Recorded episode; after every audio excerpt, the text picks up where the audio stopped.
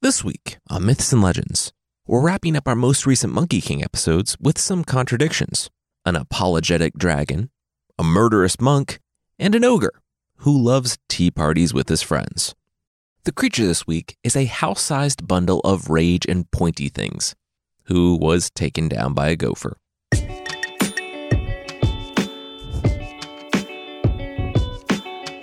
This is Myths and Legends, episode one ninety-three B, Pilgrim's Progress.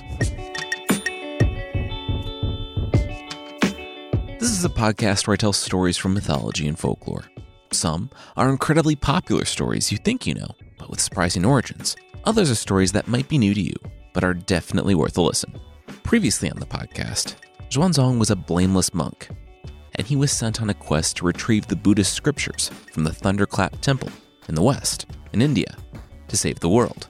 To help him on his journey, the heavens freed Sun Wukong, the Monkey King, after five hundred years of imprisonment, to be his attendant and servant, aiding him on this dangerous journey.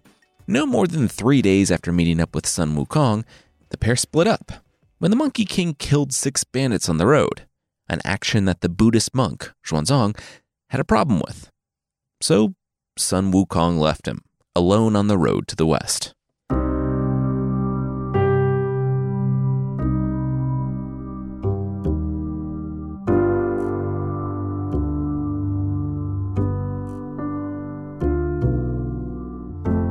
But he's all like, "Don't be violent." "Come on, that's my thing," Sun Wukong said, as he sipped tea in the palace of the Dragon King of the Eastern Sea. It was hundreds of miles away, so of course, he made it in like three jumps. Yeah, and he's a monk. Nonviolence is kind of their thing, the Dragon King said, clearly not amused. Yeah, like, come on. We were being robbed. What did he expect me to do? What you said you'd do. Be different, the Dragon King said, before taking another sip and letting that comment marinate a bit. The monkey didn't have a response to that. "Do you know the story behind this painting?" the Dragon King asked, pointing to the painting that graced his throne room. "No, and how do you have a painting underwater?" the Monkey King asked, but the Dragon King ignored it. The painting was a man sitting on a bridge, and the story was a simple one. The man sitting on the bridge lost his shoe in the river as he sat. He asked a traveler walking by to get it for him, and he did. The man dropped his shoe a second time, a third time. Three times, the traveler picked up the shoe. As it turned out, the man on the bridge was an immortal, one of the denizens of the heavens. He gave the traveler a celestial manual.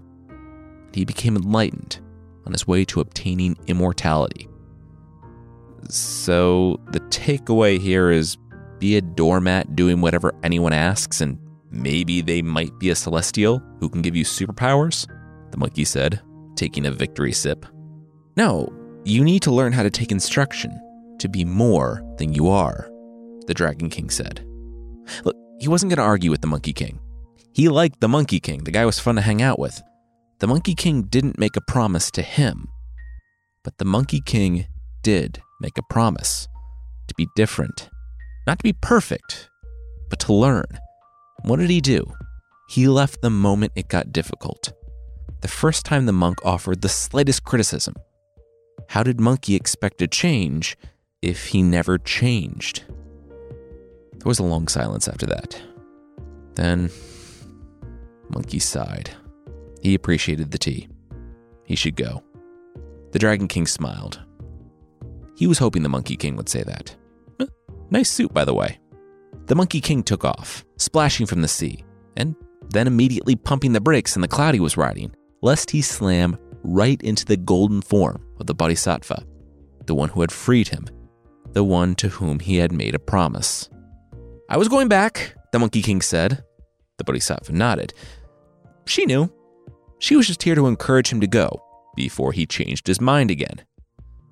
"If I say I'm going back, I'm going back. I'm not going to change my mind," the Monkey King said, annoyed that he couldn't slam his foot down on a cloud. "I mean, now you won't change your mind," the Bodhisattva replied, and with a smirk, she disappeared. The Monkey King continued his journey back to Xuanzang, who he found sitting by the road. "You're back," Xuanzang said. "I thought you left." "I did," replied the Monkey King. "He said he just went for tea in the Eastern Sea. You know, I'm not like you. I can't just jump to the Eastern Sea. I'm relying on you. The world is relying on you. And you left. I can't even get food," Xuanzang said, rising. "Either you're in this or you're not. But I can't go each day wondering if I'm going to be waylaid by bandits and you're just going to decide to jump somewhere." Monkey King said uh, he was in this. He promised. And did the monk want some food? He could get food. Xuanzang shook his head. He had dried food in his bag. Don't worry about it. "Here, I'll get it for you, master," Sun Wukong said, grabbing the bag and fishing through it. Oh, oh, hey, what's this?" he said, grabbing a hat and coat. Xuanzang shrugged. It was a hat and coat. It was from his service with the emperor. "Like it?" Sun Wukong held it up. "Wow, yeah. This is nice. The emperor gave you this?" Xuanzang said he had been pretty high up in the government. The clothes were special, too. If you wore the hat, you could know the scriptures without ever having learned them. You wear the coat, and you know the rituals without ever having practiced them. He didn't need them anymore. And besides, these clothes were just too showy. They weren't his style. "Huh. Well, they're my style. Mind if I wear them?" Sun Wukong said, holding the clothes up to himself. "If they fit you, you can wear them," Xuanzang replied. "They fit me!" the Monkey King yelled. "Then you can wear them." Xuanzang was obviously getting tired of this conversation, one that started with the Monkey King begging for forgiveness and ending with him getting a new hat and coat. The Monkey King put on the clothes. Xuanzang glanced over. "Oh, one more thing." Sun Wukong didn't understand the words that the monk was saying, but he was well aware of their effects. Before he could react, the metal framework of the hat grew and slithered down his head, finding him just behind the ear and burrowing deep inside. Sun Wukong screamed and pulled at the hat, but it was too late. It had taken root in his skull. Xuanzang stopped talking. "What have you done?" Wukong screamed. Xuanzang said that he hadn't been untruthful. He had earned the clothes in the service of the emperor, but he had gotten them this morning when he chanced upon a strange old woman in the road who, surprise, was the Bodhisattva that had been helping them. She gave him these and taught him the tightening sutra to control the Monkey King. "Yeah, well, control this," Sun Wukong said, pulling the staff from behind his ear and willing it to grow to crush Xuanzang. He was fast, but all Xuanzang had to utter was a word. His staff dented the ground, and Sun Wukong collapsed, writhing in pain. Panting and shaking when Xuanzang stopped, Sun Wukong said he was sorry, he would listen, please. "And go be a good pilgrim?" Sun Wukong screamed, "Yes, now please, but stop pushing metal rods into my brain." The metal relaxed, but the hat stayed on. Sun Wukong said he would behave, just don't use that for fun. He was an immortal who spent five hundred years under a mountain, and that was the worst torture he had ever endured. Xuanzang said he wouldn't use it at all if Wukong stuck around and helped on his journey. Wukong nodded. He could do that. He would do that. And Xuanzang didn't have to use it. Not for the months that they trekked across the countryside, as late summer gave way to a cool autumn, and then the frigid desolation of winter. It was one morning when the monk and the Monkey King came up to a freezing yet still flowing river that Sun Wukong gasped. Xuanzang almost got whiplash when Monkey, who after his new headgear was relegated to walking alongside the monk, not riding the horse together, gripped his master and jumped for a nearby cliff.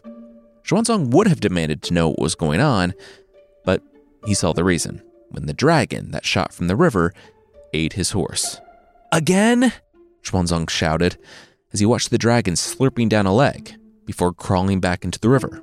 Xuanzang watched the fight between the Monkey King and the dragon of the river. From the cliff, he watched the two exchange some brief words before the Monkey King beat the dragon bloody with his staff. And the creature, that started off the size of an animal that could eat a horse with one bite, transformed into a snake that slithered into a nearby hole. The Monkey King beat the ground a bit before flying back up to Xuanzang He said the dragon got away, and he wasn't up on the physics of transmogrification, but if he was a betting monkey, which he was, he couldn't see them getting that horse back. You don't need the horse, the pair heard, and both the Monkey King and the monk spun around. It was a glowing form floating in the air. The Bodhisattva. You, the Monkey King growled, plucking a few hairs and readying his staff.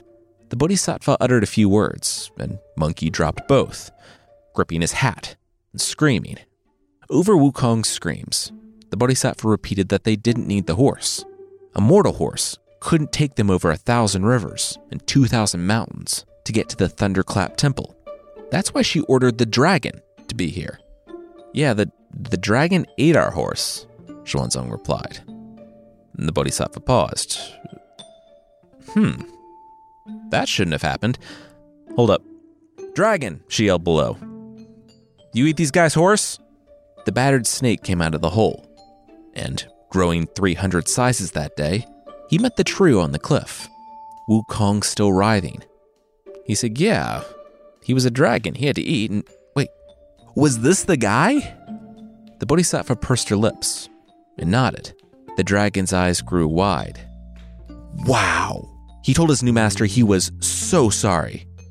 Xuanzang nodded, it was cool. That wasn't the first time the horse had died. What? The Bodhisattva explained. This dragon had been slated for execution for setting fire to a pearl in his father's house. She helped him beat the charges when he promised to aid the scripture pilgrim on his journey west. But fighting with them wasn't part of the deal. The dragon threw up his claws. He didn't mean to. The Monkey King just attacked. What was he supposed to do? The Bodhisattva stopped the monkey's torment. When he could answer questions, the Bodhisattva asked if this was true. The monkey said that there was no opportunity to tell him what was going on. The fight just started. No, no, I asked you, where do you come from and what is your purpose? And you said, I remember this, you said, it doesn't matter where I come from and my purpose is to kill you. And then you hit me with your staff. Monkey shook his head. Nah, that sounded made up. But both the Bodhisattva and Xuanzang said that that sounded exactly like something Sun Wukong would say, and turned back to the dragon. The Bodhisattva announced that he was the monk's next companion. Yulong the dragon would aid him on his journey. Yulong shrank as he crawled up the cliff edge and stood alongside Xuanzang. He happened over here. The monk needed a horse. Huh?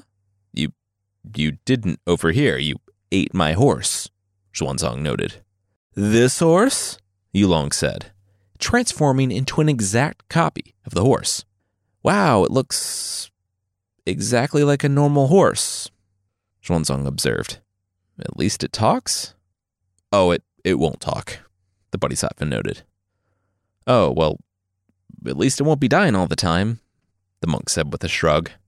Oh, who knows about that, Monkey said, tucking his staff behind his ear, not breaking eye contact with the horse dragon thing. Anything can happen out there on the road. And he was right. Anything could happen on the road, though the now trio had a pretty uneventful winter. They camped off the road most nights and stayed in an odd monastery or inn when they could find one. But they were beyond the empire now, in a wild, untamed land. In the spring, after a long winter out of doors, they found the welcome sight of a village, and, Xuanzang gasped, a temple, but not just any temple. A temple of the Bodhisattva Guanyin, the very same one that had selected Xuanzang and freed Wukong, the patron of their journey. It was the perfect place to stop off for the night, to honor the one who had sent them on the journey to the west. Hey, that's the title again, Sun Wukong said. Yeah, even though he had his differences with the Bodhisattva Guanyin, he said as he tapped on his hat, the one that threatened to implode his head when he was bad, so whenever he was himself. He said he was tired of sleeping on the cold ground. Let's go check this place out. The monks, while inviting the traveling Tang monk, and wary of his little hairy servant, who dispensed with the name Sun Wukong because of its baggage, just called himself Sun Pilgrim on the road. Xuanzang and Pilgrim sat down to a meal with the monks, their first in months, and the lead monk took a seat next to them. As they talked, Xuanzang and Pilgrim, so Monkey, learned that the lead monk was two hundred fifty years old. And even in the context of an epic ancient world quest to save the world with a super monkey and a dragon horse, that gave the pair pause. Still, Xuanzang was polite, complimenting everything about the meal, down to the table and utensils. The old abbot laughed, saying that these were trash. He had a ton of great treasures, but his visitors were from the Tang Empire. They probably had good stuff too. Let's see some of that good stuff. Xuanzang smiled. He was just a humble monk, and the journey west was thousands of miles long, and he had already lost the same horse twice, so he packed light. Well, I mean, there's that cassock, Monkey said, through a mouthful of food. The hall erupted in laughter. Monkey swallowed what? It was a nice cassock. Put it on. Goblins melt, demons flee. It was made by the gods. It was this guy's gift for going on this quest, but he never wore it. But the monks were still laughing. To think that a cassock was something to brag about. And if you didn't know, a cassock is like a standard monk clothing. Each of them had like thirty of them. And the old lead monk had, what, seven hundred? Xuanzang laughed. Yeah, pilgrim, stop talking. But Monkey was undeterred. No, it was really nice. He had to brush past it several times a day to get stuff from his master's pack. Seriously, did they want to see it? They wanted to see it. Monkey would go get it so they could see it. Sun Wukong returned with the pack, digging through it, and pulling out the cassock that had been given to Xuanzang by the Bodhisattva Guanyin herself. The hall gasped. As is not usually the custom with clothes for monks, this cassock was a brilliant gold silk, arrayed with inset pearls. The lead monk squinted. He said he couldn't quite see it. See, he was two hundred fifty years old, and his eyesight wasn't spectacular. He needed some better light. Well, I can go grab a lantern, Monkey said, really wanting to show everyone he wasn't wrong. Oh, no, no, no, the monk said. It would shine too brilliantly then. Xuanzang and Sun Wukong looked at each other. That didn't add up. Okay, in what light would the master want to see the cassock? He licked his cracked and wrinkled lips and smiled. In daylight, of course.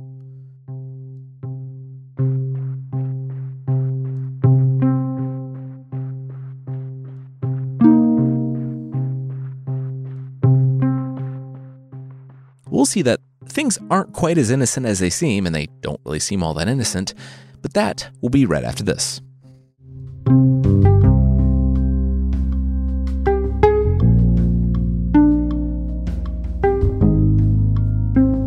He's gonna steal it. That old monk's gonna steal the cassock. I know it, Xuanzang said, as he paced he and Sun Wukong's sleeping quarters. You should have stopped talking. Why did you have to show it off? He's not going to steal it, Sun Wukong said, reclining on his first bed in three months. He's like a monk. Monks are good guys, right? I mean, okay, he was pretty braggy, and he's unnaturally old. But we're fine, right? The Bodhisattva wouldn't let that happen. What do you think, Yulong? He asked, turning to the horse that shared their bedroom. He doesn't talk. Horses don't talk, so he's really committed to that now, I guess. Also, was it weird they made the trio sleep in the same room? In a different wing, horse and all, Xuanzang remarked before asking, did Monkey really think it would be fine? Wukong nodded. Of course. Go to sleep. Even the monk's worry couldn't keep him awake. It was their first bed, their first room, after a long winter on the road. Minutes later, both Xuanzang and Yulong the dragon horse were out. But Wukong thought about it. The lead monk, he, he couldn't really steal it, right? He was a monk who worshipped at the temple of the Bodhisattva that had sent them on this quest. They didn't do stuff like that. Did they? Ten minutes later, Sun Wukong was in the form of a bee, flying out of the room. He had to go see for himself. And no, the lead monk wasn't trying to steal from the trio. He was trying to kill them. You see, after the three retired to their quarters, the lead monk called all the monks underneath him together. The cassock, oh, it was beautiful. It made him hate the seven hundred he already owned. He wanted to wear this one. The monks looked at each other. No big deal. They would detain Xuanzang and his hairy, scary friend for another day on some pretense. He could wear it all day tomorrow. He shook his head. Not enough. He would still have to take it off. They looked at each other. Did they want to detain the monk for ten days so he could wear that fun, flashy new suit for a week and a half? The monk, he bit his lip. He couldn't bear the thought of taking it off. Were they following him? He wanted it to be his and didn't want to take it off ever. What was a way he could do that?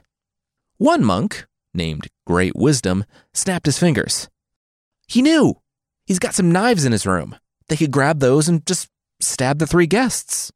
Huh? The lead monk grinned. This guy. There was a reason he was named Great Wisdom. All right, everybody, grab those knives and let's get this going. But another one, by the name of Great Plan, spoke up, saying that the monk and the horse would be easy to stab. But the hairy guy, hmm, that would be tougher. He had, wait for it, a great plan. Since the moment Great Plan revealed his great plan, the monks had been scouring the monastery, looking for bundles of wood, oil, and torches. Sun Wukong, in the form of a bee, saw the monks piling wood around the building where Xuanzang and Yulong slept, and he made like a tiny bee grimace. They were obviously trying to burn the place down with the guests inside, and he could stop this right now by turning all these guys into burger patties with his staff. Uh, but he promised to be different. Also, that hat was just terrible. So he wouldn't attack them, but, hmm, if you play with fire, yeah, okay. He had a plan. After a quick backflip to heaven, where he called in a favor from an old enemy, he came back with a fireproof blanket for Xuanzang and Yulong the dragon horse, before buzzing to the top of a nearby hill. There, he found the monks setting the wood ablaze, and, oh no, it would be a shame if the wind picked up right now, the Monkey King said to himself, as he summoned the wind. The monks were surprised that the building they were trying to burn down, well, I mean, yeah, it caught fire and burned down, but so did pretty much every other building on the monastery grounds. They scrambled all over the place, throwing down the oil and going for water to save what little hadn't caught. Up on the hill, Sun Wukong laughed as he summoned the wind to keep blowing, keep burning all below. The monks and the monkey weren't the only ones that noticed.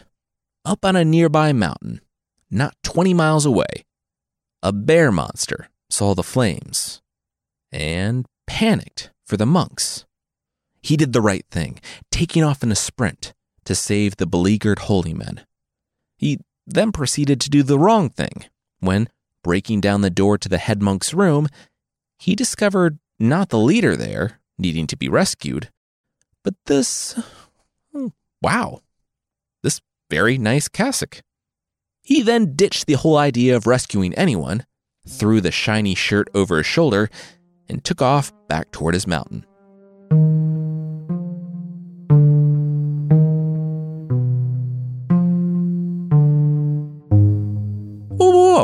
You think I did this? Sun Wukong asked indignantly. After Xuanzang woke up from a restful, if a little warm, night, Xuanzang asked if burning down a monastery because of a slight was something he would not do. The Monkey King uh, said, fair, but it wasn't something he did this time. He was good. Look, he didn't start the fire. No, he didn't light it, but actually also didn't try to fight it. The monks were trying to kill them. Xuanzang was right. They were going to murder the three for the cassock. Xuanzang rolled his eyes. Well, they would go speak to the lead monk and find out the truth. They found the lead monk in his quarters. His were largely untouched, and he was on the floor, weeping. Not for the many dead in the fire and for the loss of so many buildings and scriptures, but because he had been robbed of the shiny cassock that he had hoped to steal from another. When he saw Xuanzang, he thought he was seeing a ghost because the building the man had been sleeping in was completely consumed. He panicked, stood, lowered his head, and ran headlong into a wall, killing himself. The remaining monks of the temple were no less distraught, not helped at all by Sun Wukong flinging his staff around, bragging that he was Sun Wukong, great sage, equal to heaven. Give him back the cassock now, and he would only seriously hurt them. The monks said that they didn't have it. They had only tried to murder guests for their shiny clothing. They were innocent in all this. Looking by the door of the lead monk's chamber, it was probably the Bear Mountain Monster. The Monkey King cocked his head. The what now? The monks breathed. The Bear Mountain Monster. This demon monster bear that lived twenty miles away on the mountain overlooking the monastery. Sun Wukong narrowed his eyes. All right, here's how things are going to go. His buddy here, his best friend, was going to be treated like a king. If he wanted breakfast, he got breakfast. If he wanted a foot rub, he got a foot rub. I, I don't want a foot rub, Xuanzang chimed in. They needed to keep the horse fed and watered. Sun Wukong will be back. Oh, and if they tried anything with his master, he brought his staff down on the wall next to him, demolishing it, and the seven behind it, of the few walls left standing in the monastery.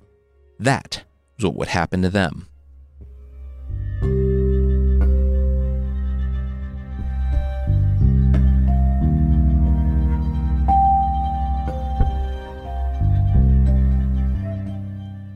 Guys, you know what the day after tomorrow is? The Bear Mountain Monster said as he sipped his tea. Uh, I think I do. It's someone's birthday, the human in white sitting next to the bear said. Aw, you remembered. You guys are the best, the bear monstrosity said to his two friends, a human in white and a human in gray who aren't both Gandalf, but now I can't get that image out of my head. The bear clapped his paws together. Well, he had a surprise, a wonderful new shirt. He was so excited. His little demon servants were sending out invitations tomorrow. It was going to be so much fun. And, aw, it's getting cloudy. He hoped it didn't rain on their tea party. The man in white put his hand on Bear Monster's furry, lice-ridden shoulder. Even if it did rain, they were all still together. Bear Mountain Monster smiled. True, so true. And it didn't rain. Well, it didn't rain, rain. But it did rain Monkey's staff as he came down on the human in white with such force that it went straight through his head. As the human in white turned back to his original form, a white-spotted serpent, Monkey stood, saying that Bear Mountain Monster had stolen his master's cassock, and Monkey had come to get it back. But Bear Mountain Monster was already gone. He was booking it back to his cave, delicately balancing his tea as he ran.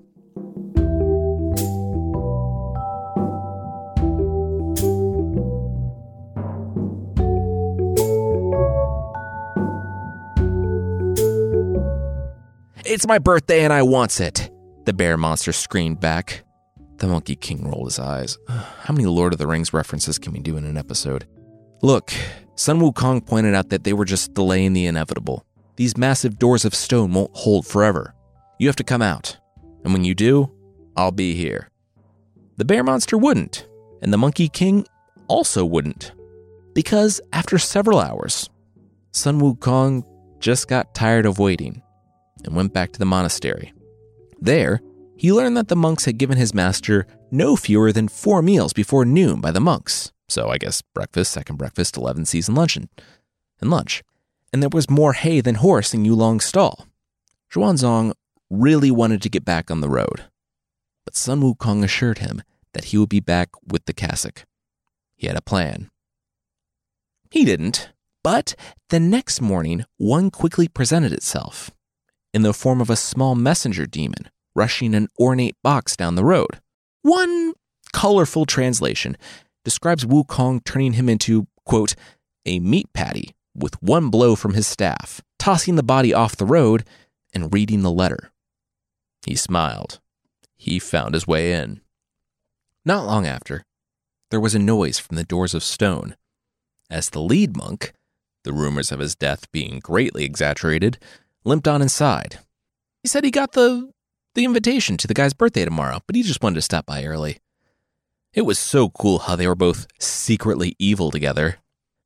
The bear monster said that he wasn't evil, or he was trying not to be. He was learning his way to enlightenment from the lead monk. But the monk was acting weird. Was something up? It was, of course. And the jig was officially up when someone else found the be-pattied remains of the demon messenger and the box holding the invitation to the bear monster's birthday party just tossed on the road. The same invitation that the man had used to gain entrance to the doors of stone. When Bear Mountain Monster looked back to the lead monk, his face already warping and growing hair, and pulling a staff from behind his ear, the bear monster shrieked, but got ready for a fight. For all of his tea parties and stress over the fact that they were trashing his house the day before his birthday party, the bear monster held his own against the Monkey King for hours, long enough to push Sun Wukong back out the impenetrable doors of stone. When they slammed in his face, Sun Wukong knew that he had to seek help from a higher power. He somersaulted to the South Sea.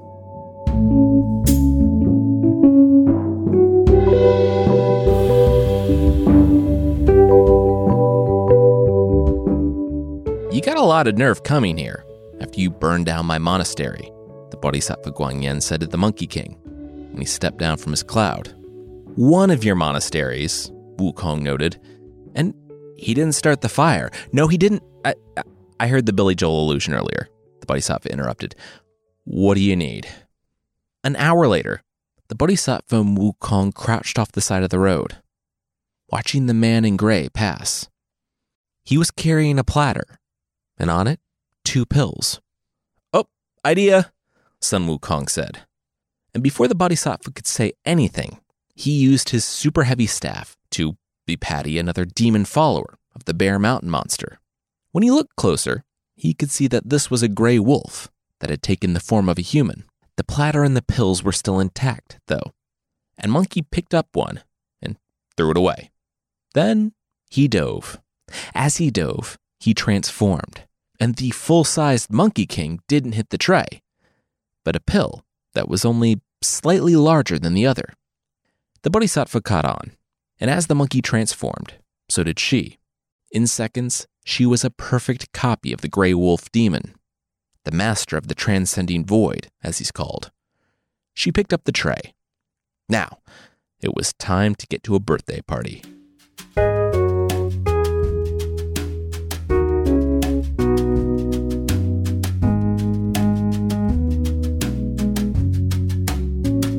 Ooh, I wonder what this could be, the Bear Mountain Monster said, grinning. Why? The gray wolf monster slash Bodhisattva replied. It was a pill elixir on a tray. What's to wonder? It wasn't wrapped or anything. Here, eat it. He did, and it was a strange experience. The pill went down really easily, in that it seemed to jump down his throat. He would have been suspicious if the pill didn't immediately start kicking and expanding.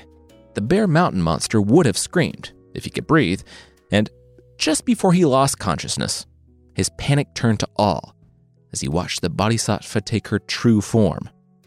The party fled as Bear Mountain Monster thudded to the floor. Wukong, come out of there before you kill him, the Bodhisattva demanded. Aw, she heard, muffled from the demon's throat. I never get to have any fun anymore. As he emerged from the monster's nostril, he asked if he could just uh, kill him a little bit. I mean, this guy's little side quest ate up, like, the whole episode. The Bodhisattva said, be that as it may, he still didn't deserve to die. Apparently, no one could resist the siren song of that shiny cassock, it having corrupted a whole bunch of monks before the monster here. But this monster was something special. He was on a better path. He was trying to be something different. Sun Wukong rolled his eyes. How can a bear be different? How can a monkey? The Bodhisattva said, and pulled something from her pack.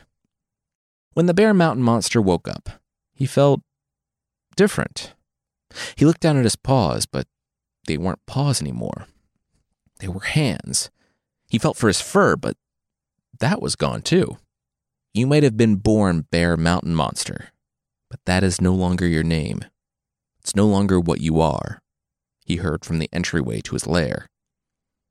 There, he saw the Bodhisattva standing in all her glory next to him.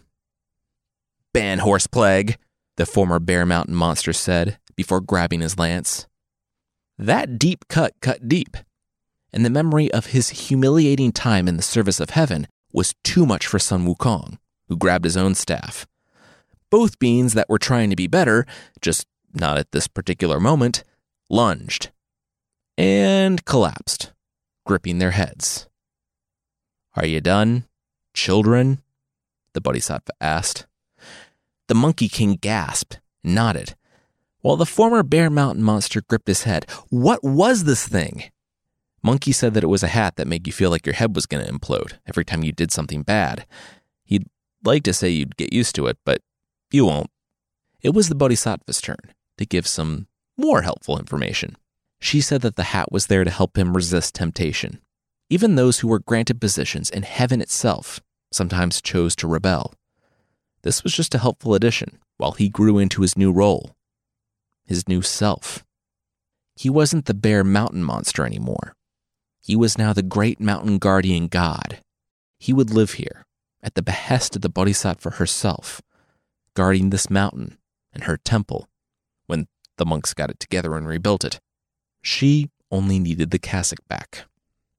The great mountain guardian god found it and handed it to Sun Wukong, who snatched it. As he tucked it in his own pack, rolling his eyes at the Bear Mountain, the great mountain guardian god's tears of joy regarding his new position and changed self, he couldn't help but wonder, someday, at the end of all this, when he had walked his path and made everything right, could that be him? Could he ever be like that?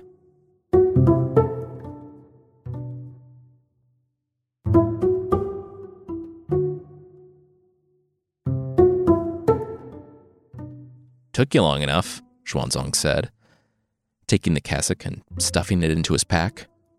He was ready to go. These monks were super weird in how much they were doting on him. He pulled Yulong from a stall that was basically just all hay now. "Oh, what happened to the Bear Mountain Monster?"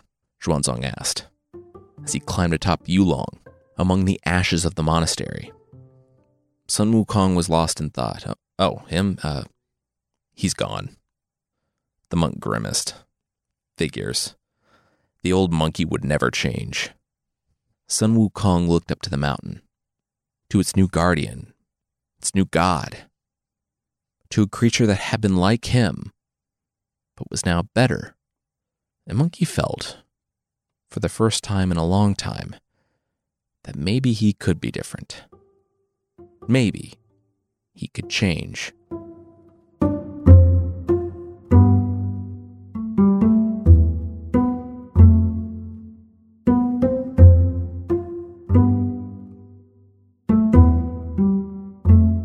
I had hoped to at least get to Pigsy, the next companion on the journey west. But I really enjoyed today's story, and there was so much there that I actually pared down a lot, but it ended up being a whole episode. Luckily, now that we're in the main story, it'll be so much easier to pop back in for an episode or two at a time, because the actual work of the Journey to the West is very episodic and lends itself to this format. I'm currently loving this story, and I hope you are too. We will be back with it soon. Next week, though, we're staying in China for another week, for Mulan. And you're probably like, wait, you already did that like five years ago. Yes, but like most legends, there are multiple versions of the Mulan tale, and I've told the earliest, and probably the most simple. If you've looked into Mulan origins at all, you've probably read hints of a way more intricate, way darker tale. Well, I was able to get my hands on it. And let's just say it's not the Mulan you think you know. Next week, we're going back into the Mulan mythos for a story that I've been trying to crack for years.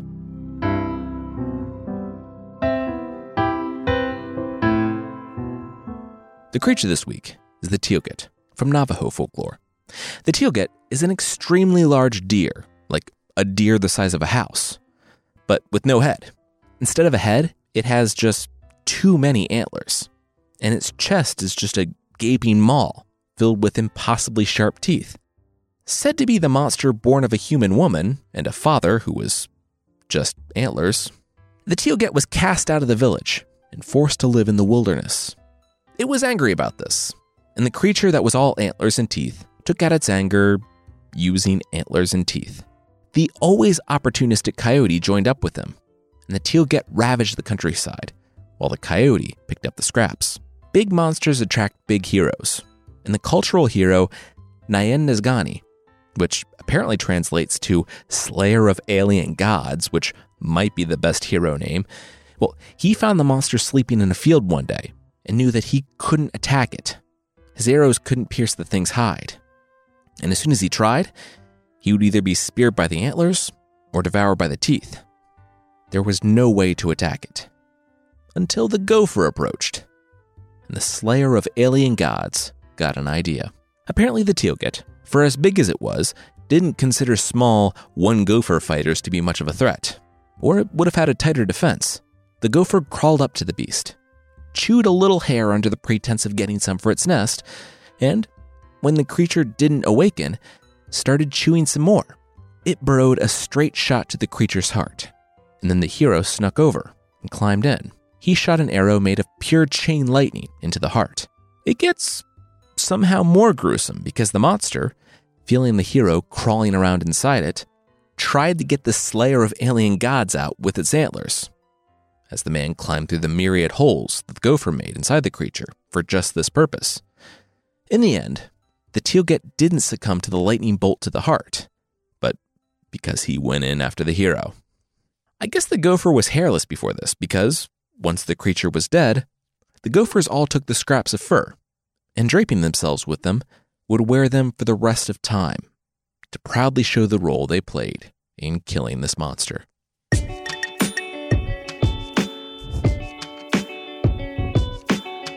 That's it for this week. Myths and Legends is by Jason and Carissa Weiser. Our theme song is by the band Broke for Free, and the Creature of the Week music is by Steve Combs. There are links to even more music in the show notes.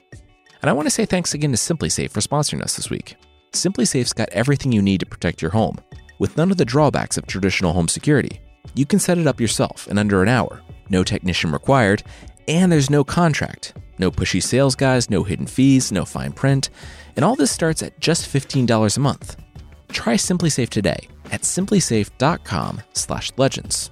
You get free shipping and a sixty-day risk-free trial. There's nothing to lose. Once again, that's simplisafe dot com slash legends. All right, thank you so much for listening, and I'll see you next time.